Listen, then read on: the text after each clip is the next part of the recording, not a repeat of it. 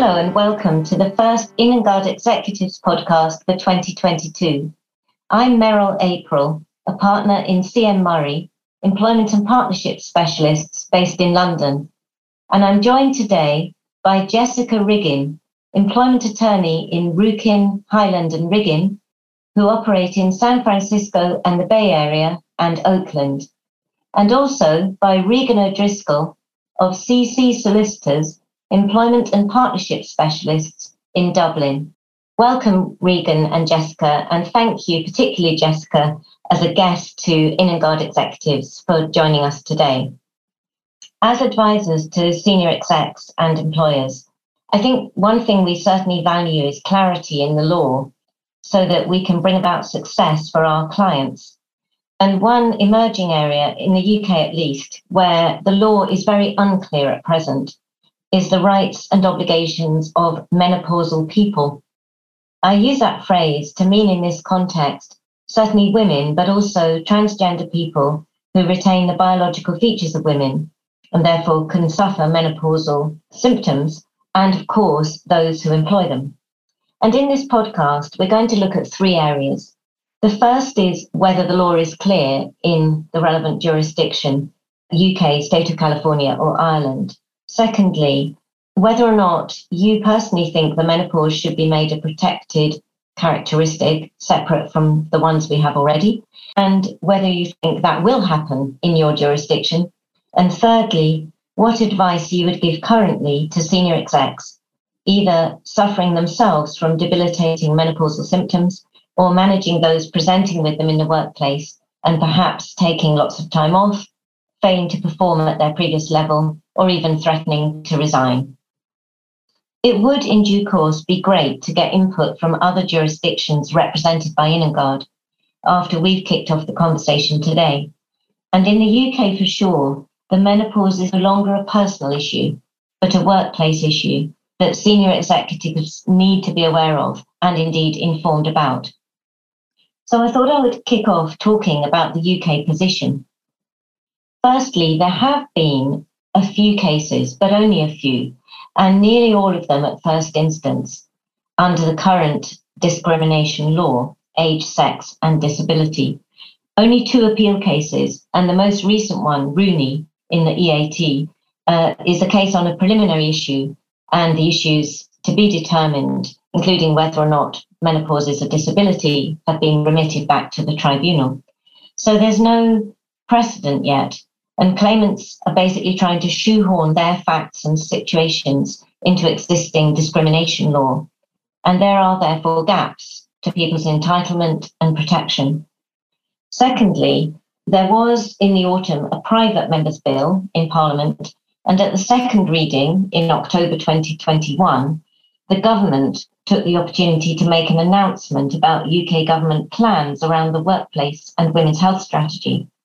And that includes making the menopause a women's health strategy priority and establishing a new menopause task force.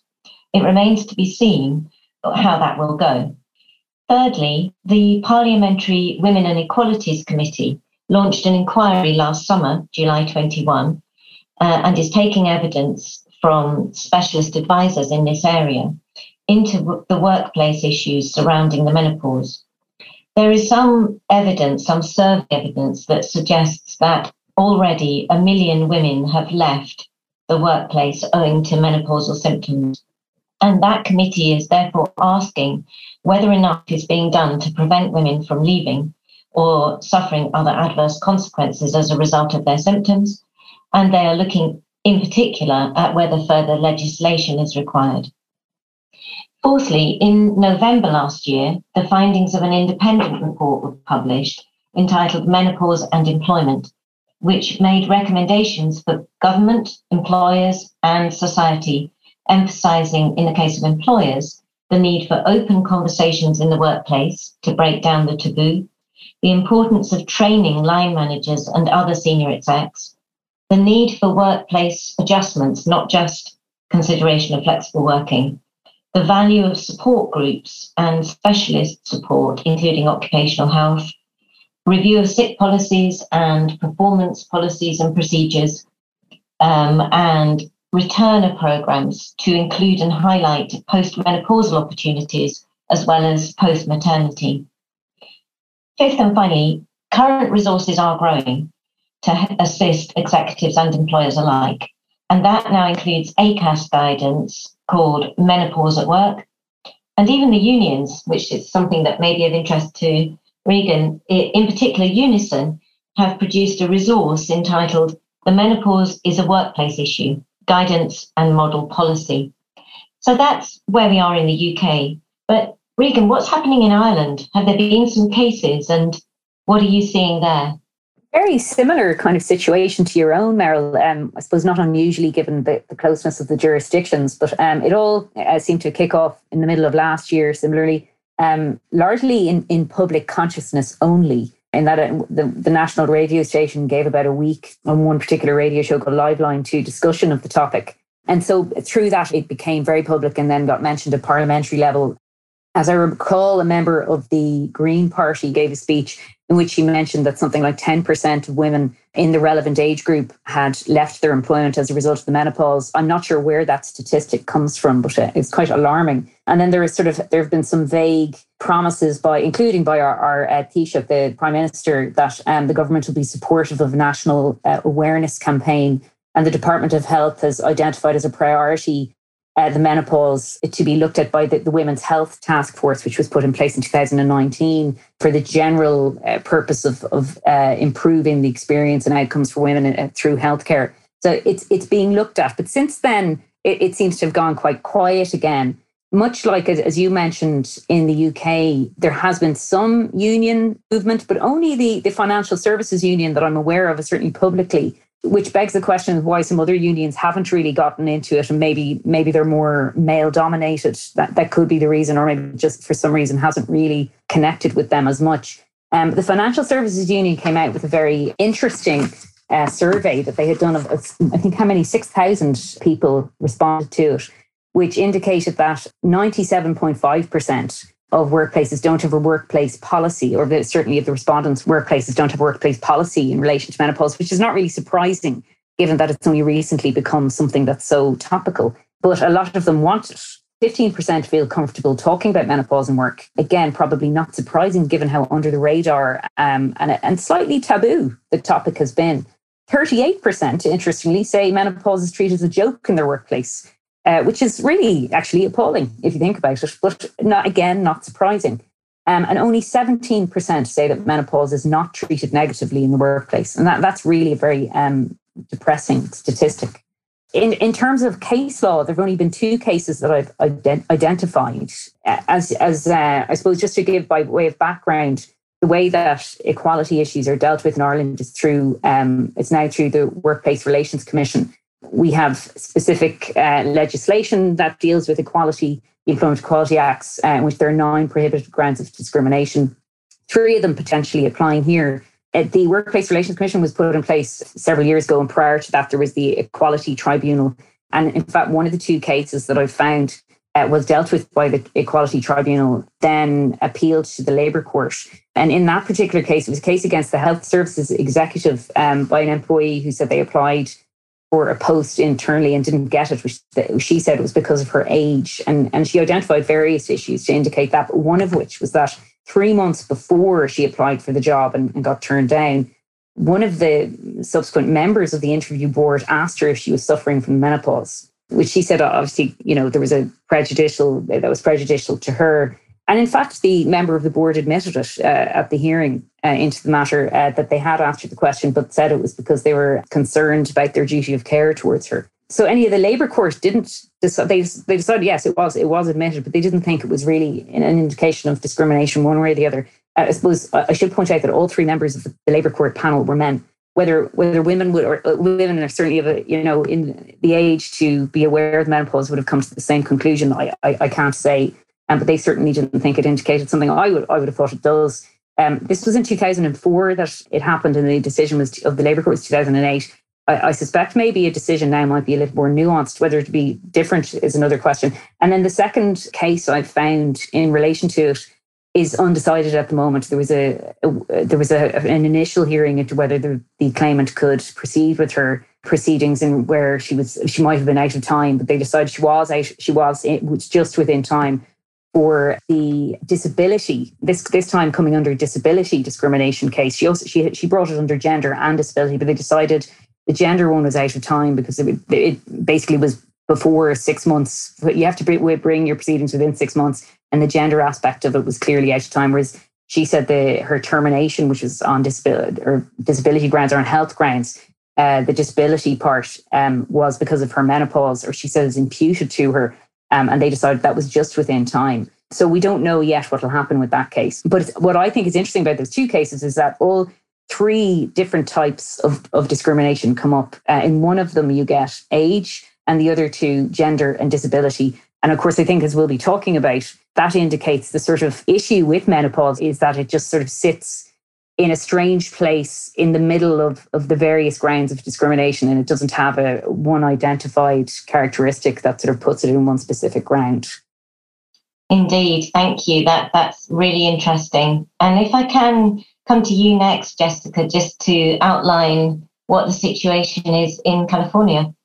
Absolutely, and it's it's fascinating to hear uh, what the the case law and progression has been in these other jurisdictions. I think, um, if possible, there's even been uh, less development of, of the case law in California. Um, there's been really one primary case in, in California, and, and frankly, not even that recently. It was from about 10 years ago in federal court um, in California. There simply hasn't been much case law or litigation over this issue. And so it, it will be interesting to see uh, now that, that menopause has come more into the public consciousness, um, you know, in, in the UK and, and overseas. Will that you know affect some of the conversations in the US. Um, you know, I'm certainly interested to see that because I don't think that that change has happened um, quite as of yet. But for for the moment, um, as I mentioned, the the one primary case that's really addressed the issue head on is this California federal court case from 2012. The name is Sipple versus Crossmark. Um, the primary holding was that menopause is not a disability per se under California law. Um, the, the reasoning of the court there followed the holdings of some other uh, cases, out of state cases. Um, the idea being that menopause is a natural progression over time.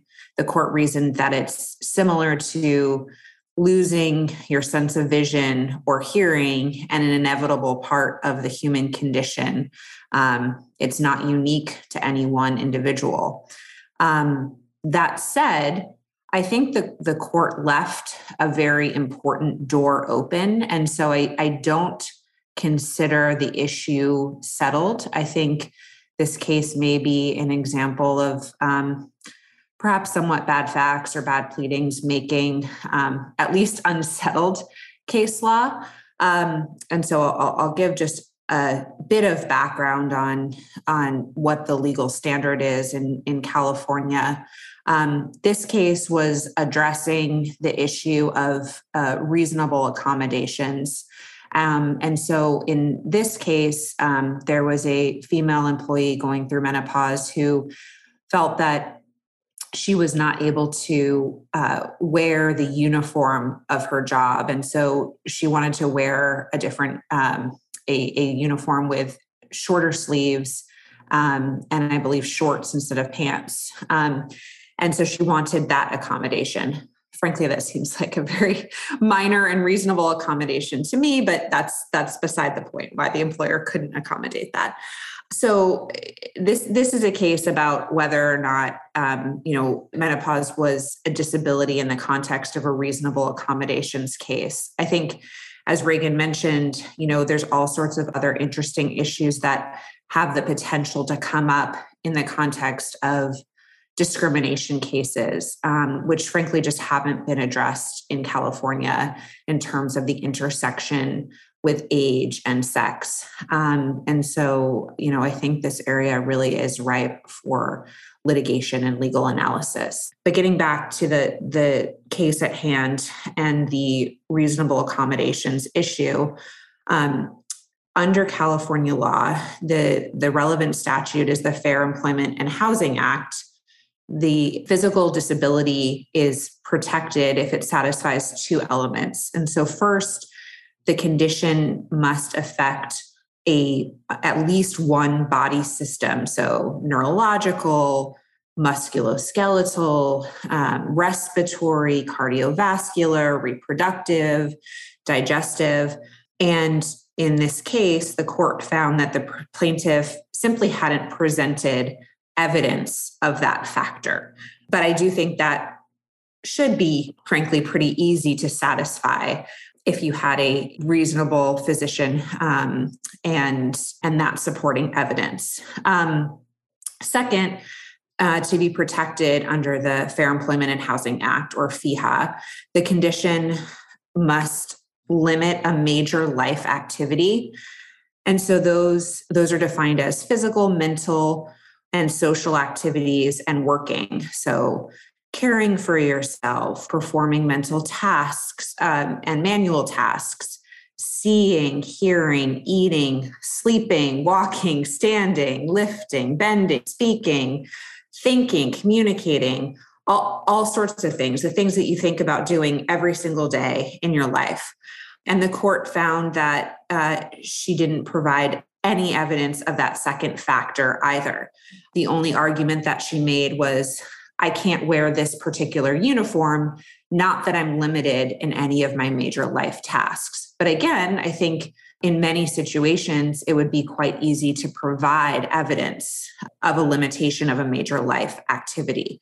So the court really does leave open the potential for proving that menopause is a disability under the FEHA. And there was a later case, not in California, but actually out of Alabama, that denied an employer's summary judgment uh, motion on this issue. So, while that case is not ideal, I would say, from the plaintiff's perspective or someone trying to prove that menopause is a disability, I think there just simply hasn't been enough litigation or analysis of this issue to really know where the law stands. And I, and I think it's it's wide open ground for someone who um, really is experiencing serious physical effects as a result of, of menopause.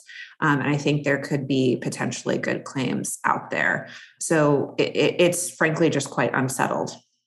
That's really interesting. It's it's very there are lots of analogies with the way that, that the law is developing in the UK and how what you have to establish under disability discrimination and the impact on normal day-to-day activities. But I think what you said there, that, and perhaps what the court is saying, is it comes to the heart of the matter, doesn't it? That on the one hand, it could be seen as a normal transition and not an impairment, and it seems somewhat artificial to try and, and fit it into some sort of impairment or disability. But on the other hand, at the moment, that's the only way that there is going to be protection. And certainly, um, there have been cases such as our Donnachie case, which showed that, that the typical menopausal symptoms certainly had a more than trivial impact on the individual's ability to carry out normal day-to-day activities and, and was substantial. So this is the issue that the law has to grapple with. And I'd like to move on, starting with um, your view, Regan, as to whether you personally think that menopause discrimination should exist separately. And secondly, whether you think it's likely that in due course, Ireland will make the menopause a protected characteristic. I think um, I think it's an it's obviously an interesting question, but I think it probably would be great to have it in terms of making people more aware of it and their obligations towards it. Because as it stands, uh, I think there probably is a lot of discrimination of some form going on in respect of menopause, and because it doesn't fall into any particular box, it's not really being you know people are not being trained in relation to so when you you might get periodic training that's provided to employees um you know when they start at work and then annually or when, whenever some sort of crisis arises in the workplace um uh, dignity at work training or equality training might be provided. And it's not something that that gets flagged at that point because it's not really it hasn't really been talked about up until recently. And women are, have felt disinclined to talk about it or embarrassed to talk about it maybe if, if there was a specific ground that would that would have to change obviously But from a legal perspective, I mean, that's one thing. That's sort of a, you know, that's a me me thinking I'd be interested to see what would happen if there was a specific ground from a sort of a yeah I, am thinking about it with amusement nearly to see what would happen but from a legal perspective I'm not sure that it is required really certainly in, in this jurisdiction um, disability discrimination there's a whole question over and I know in the UK there's been a discussion about whether it is appropriate where it's it's something I mean you'll, you'll be talking about this Merrill but um, whether it's appropriate where menopause is not, um, you know, it, it, doesn't happen to you because of an accident. Uh, it's not an illness. It's just part of your natural life cycle. So it's this is something uneasy about disability being a, a being one of the grounds that can apply. But symptoms can be quite severe, and uh, depending on the person, and they could fall within that that uh, definition. In Ireland, the legal definition of disability is actually extremely broad. So even disabilities that are, are temporary can come within the protection of the legislation the classic case that I think I, I tend to tell people about is, is that whiplash on one occasion was, was uh, sufficient uh, to establish a disability that uh, somebody couldn't be discriminated against or that reasonable accommodation has, had to be provided for. And, and I'm not saying that I think that all cases of discrimination against somebody who has menopause would fall within it. But I think if you look at it it's it's something it's it's like uh, it, it, the, I was thinking about this earlier today. When somebody is discriminated against on the grounds of their pregnancy or because they're because of having had a child, it's it's very automatic here. Certainly, that if you're if you're suing for it, you you tick the boxes for gender and family status. The two the two are it's going to be without question you'd be ticking both because both apply. And in this case, I, I think it's likely that if, if I had a client and I was having to issue proceedings on her behalf uh, in relation to discrimination where, where menopause would come into the equation. Um, I would be taking uh, gender. I, I would probably be taking age, although not necessarily, because some people experience um, menopause at a very early age. Although I might still take it anyway, because age discrimination a claim can be based on a perception, whether it's correct or not. So if somebody felt that they were being they were being discriminated against on an age ground arising from the menopause, I think it certainly would be stateable that you take that. And then potentially, depending on the circumstances, depending on what kind of symptoms they're having, or depending on if it's a case of reasonable accommodation where they need their employer to provide them with a cooler place to work or different different uniforms, such as the case that Jessica was talking about there, or make sure that uh, you know water is freely available for people who are, who are requiring it, that kind of thing. Uh, then disability would be a box I would tick there. So I think they could all apply, and I'd I'd see no problem with ticking all of them. And literally in our claim forms, it is box that you tick. Um, I, I would have no problem with uh, issuing proceedings under all of those grounds and then seeing where it would take me. I, I, think the first few cases are going to be interesting. I mean, like I said, there's the one waiting in the wings. From what I read about it, it's a little unclear about what the, the basis for the claim is, but um, that's kind of not unusual when they're dealing with statute point. I, all of this is to be teased out. I don't think that we necessarily need it in order to help our clients, is the way I put it. Do I think it's likely, then, your second question, that the um, Irish legislature will actually amend our equality legislation to include menopause? No, is the short answer. Certainly not in the short term. Uh, I, I just don't see it. I think they probably take the view look, it's it's it's there already you know you you can you can already do it um, in the long term who knows? I mean maybe if there's such a sufficient body of jurisprudence that it becomes apparent needs to be there who knows? Jessica what's your view? I really agree with with all of the points that regan made. I, I don't think it's necessary because as as i was saying earlier with respect to the the framework of the one case we do have i i think it fits neatly uh, in the boxes that that we have. I, I think it should already be protected. And so i i don't think it should be necessary uh, uh, which is sort of a separate question i think perhaps from would it be potentially helpful in you know allowing individuals to to assert their rights and making employers aware of their obligations to their workers and i think i think that's a complicated question you know i i you know is there some risk that it creates stigma or or the like? Uh, you know that's something i potentially worry about but i i think the the benefits would likely outweigh the risk. I mean i think probably the closest analogy that we have is you know the very robust framework of laws that we have to protect you know individuals in the event of pregnancy. You know, we have um, pregnancy uh, PDL, which is um, pregnancy disability leave, the California Family Rights Act. We have a whole framework of laws that provide what happens and uh, in the event of, of pregnancy um, you know pregnancy is explicitly labeled as a disability and so it's very clear what happens when you have if if you as a person are pregnant or if you an employer have a worker who is pregnant. And so i think there is benefit to certainty. And so i think that that is probably what i view as the the biggest benefit of explicitly adding it to the framework of protections that we already have. Though I, I I don't technically think it should be necessary for the vast majority of cases. I think though the downside is where that if you don't, where that leaves you is figuring things out on a case by case basis, what any one individual is entitled to. Whereas maybe like in the case of pregnancy, you know, the legislature would want to decide in the event of menopause, you know, there are, you know, these leave entitlements or these obligations of an employer. And so that's sort of a whole separate policy consideration. And, and there may be some pushback on that, though California is very employee protective. Um, and so that's that's a more complex conversation than I think we have time for today. But I think my short answer is I don't think it should be required for protections, but there may be some benefits to everyone um, in the certainty that would be gained from explicitly including it as a protected characteristic.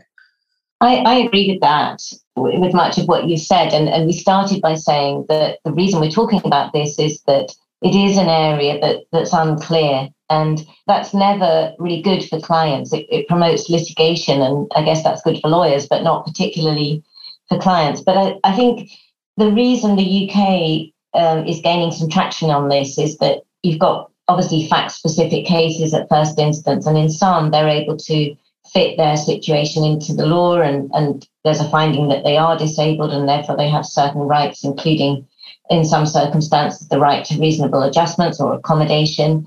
Uh, but then there are other cases where you look at the facts and, and it's gone the other way and you can't really quite see why.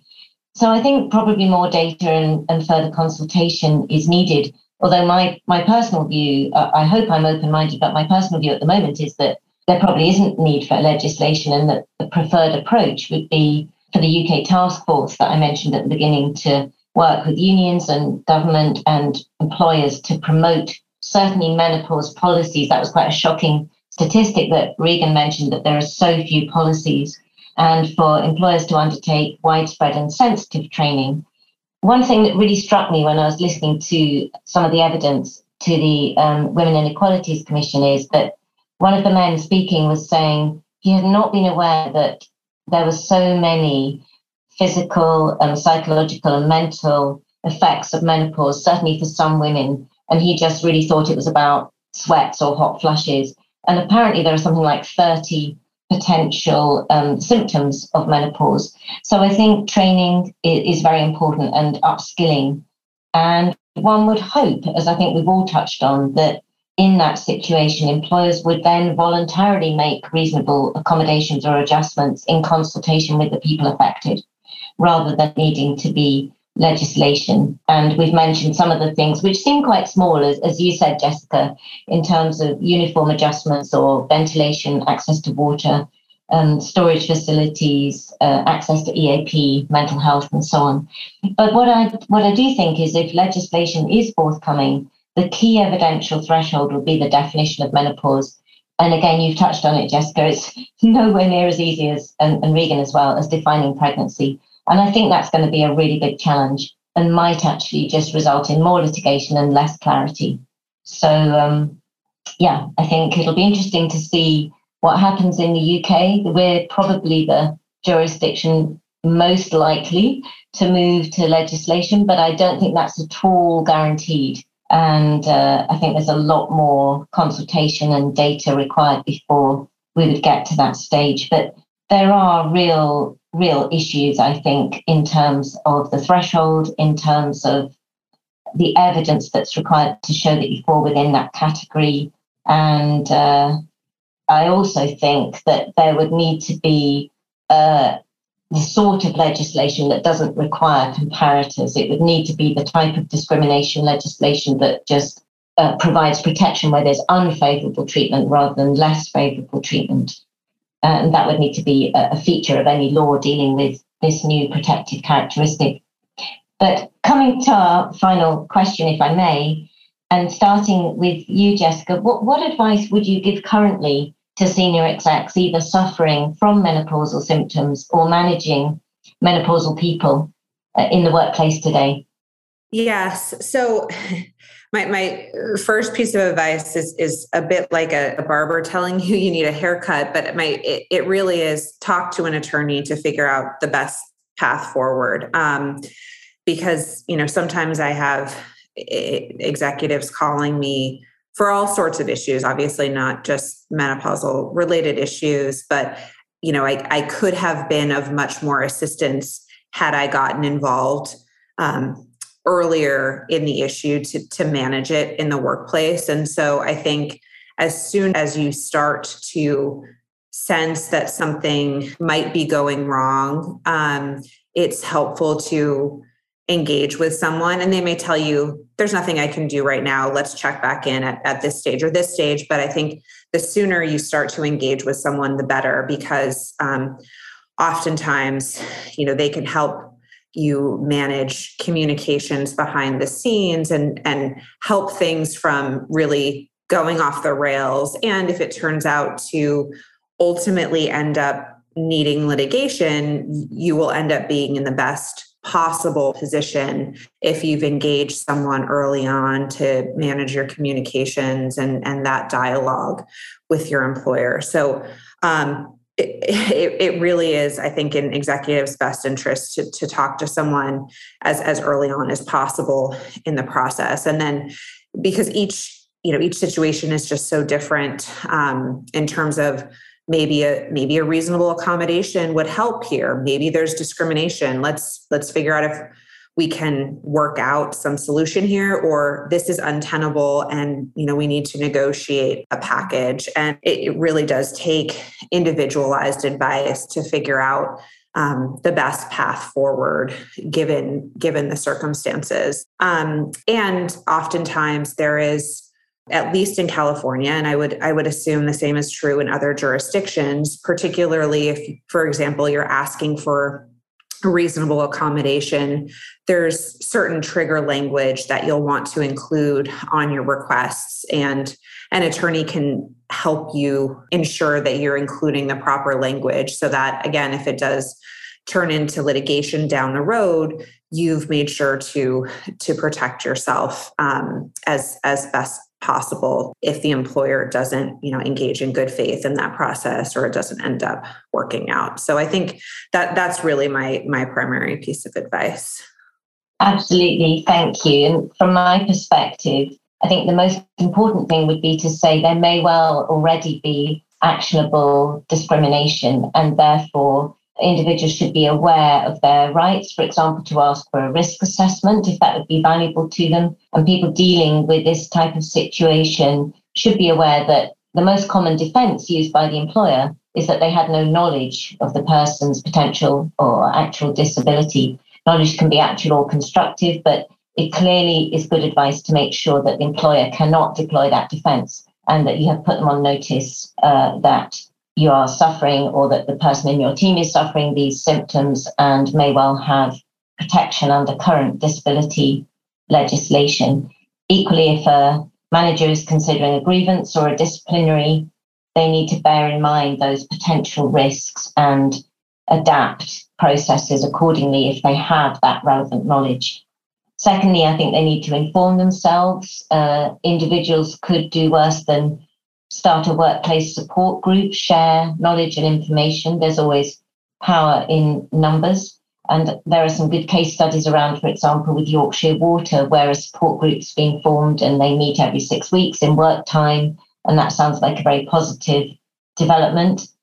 Thirdly, seek medical backup from GP and occupational health because evidence is going to be key. and also seek help from HR. I don't know across the board how helpful HR departments are, but what's clear is that the CIPD has produced guidance and it's incumbent on HR, I think, to be playing an active role in these issues. So I would say those would be my key points. Regan, could you just sum up for us your advice? Yeah, I mean, I, I funnily enough, I was going to say almost exactly the same thing as Jessica that uh, people should take advice, and as much as that seems self-serving, um, but I, I, would maintain that because each situation is going to be different and depend on its own circumstances. So the generalized things that we're saying today, you know, we can be more specific in our in, in our advice if somebody comes to us. And it, it's it's doubly important because of the second point, which which echoes um, something you said, Merrill, um, about you know seeking support from the people around you. I mean, right now, anyone um, suffering from discrimination on grounds of their menopause will probably feel particularly isolated because this isn't something that's been talked about very much, and they might know very much about it themselves. Um, something that came up uh, there's a, a, menopause hub a website here that was quite vocal after you know but everything became more public last summer. They they got some findings from research that they had conducted in 2020 that half of women don't feel comfortable even talking to their GP or their family doctor, you know, their primary medical practitioner about menopause. I mean, that's astonishing and it's it's terribly, it's terribly sad. It means that somebody going through this can it doesn't feel like they can talk to someone who would they, they would talk to about all their other medical problems. And therefore, how comfortable are they going to feel talking to colleagues about it, talking to their employer about it? And that comfort is going to grow over time the more that it's talked about. So it is really important. I 100% agree with you uh, to create these circles of trust, you know. Um, so that that is a, another point I wanted to make.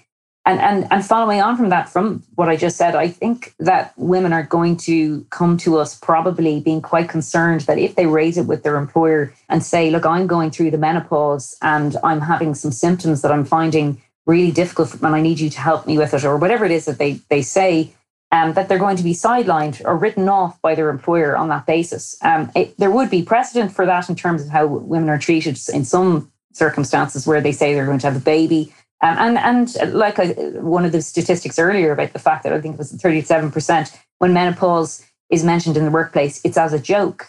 So that's something we'll need to talk through with our clients. I don't know that it's something I can, you know, necessarily give blanket advice on today. Um, but if if if women don't, you know, raise it with their employers, then they won't be affording the, themselves the, you know, they wrapping themselves up in the, the blanket of, of protection that is given to them by the the um, you know employment legislation, the Employment Equality Acts here. So there's a balancing of what women are going to be comfortable with. It's going to change over time. There's no question in my mind. At the moment, it's going to be difficult advice i think that we're, giving to women. On the one hand straightforward. Yes you you know you, there's probably discrimination already happening and we can help you with that and there are claims. The other hand we're going to have to i suppose balance their uh, emotional needs bearing in mind that they're going to have difficulty talking about this in the workplace. And and i think you know it's all doable. I just think it comes back to the point that in this specific case take advice and and um, and work through your particular circumstances Thank you very much. And thank you both for your time and for your contributions. And I look forward to continuing the conversation. I hope that we as lawyers and in Innangard and Innangard execs can at least play our part in having, as you say, Regan, that conversation and uh, carrying on with uh, taking down the taboo and assisting our clients. So also it'd be good to hear from other members of Innangard as the law and policy develops in each of our countries. So let's hope we can meet again and continue the conversation. Thank you very much. Thank you. Thank you.